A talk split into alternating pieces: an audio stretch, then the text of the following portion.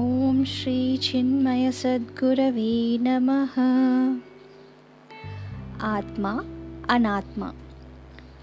మనం మాట్లాడే ప్రతి మాటకు ఎంతో శక్తి అర్థము ఉంటుంది.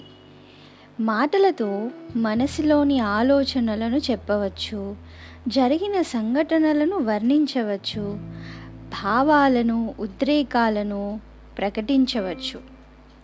మనం మాట్లాడే మాటలన్నింటికీ పరిమిత తత్వం ఉంది వ్యక్తం చేయవలసిన విషయం పూర్తి అయిపోగానే మాటలు కూడా అంతమైపోతాయి. నామరూపాలతో ఉన్న బల్ల కుర్చీ వంటి వస్తువులను మాటలతో వర్ణించవచ్చు. వస్తువుల విశేషాలను మాటలతో వివరించవచ్చు.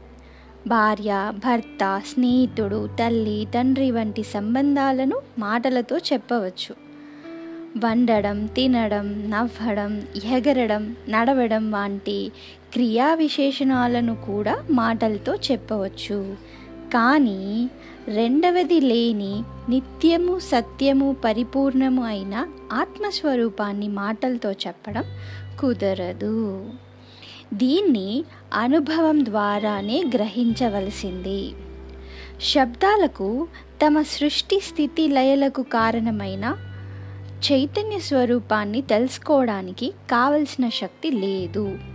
అందుచేత మాటల ద్వారా ఆత్మతత్వాన్ని చెప్పడం ఎవరి శక్యం కాదు. అలా తెలుసుకోవడానికి చేసే ప్రయత్నం కూడా నిష్ఫలమని గ్రహించాలి.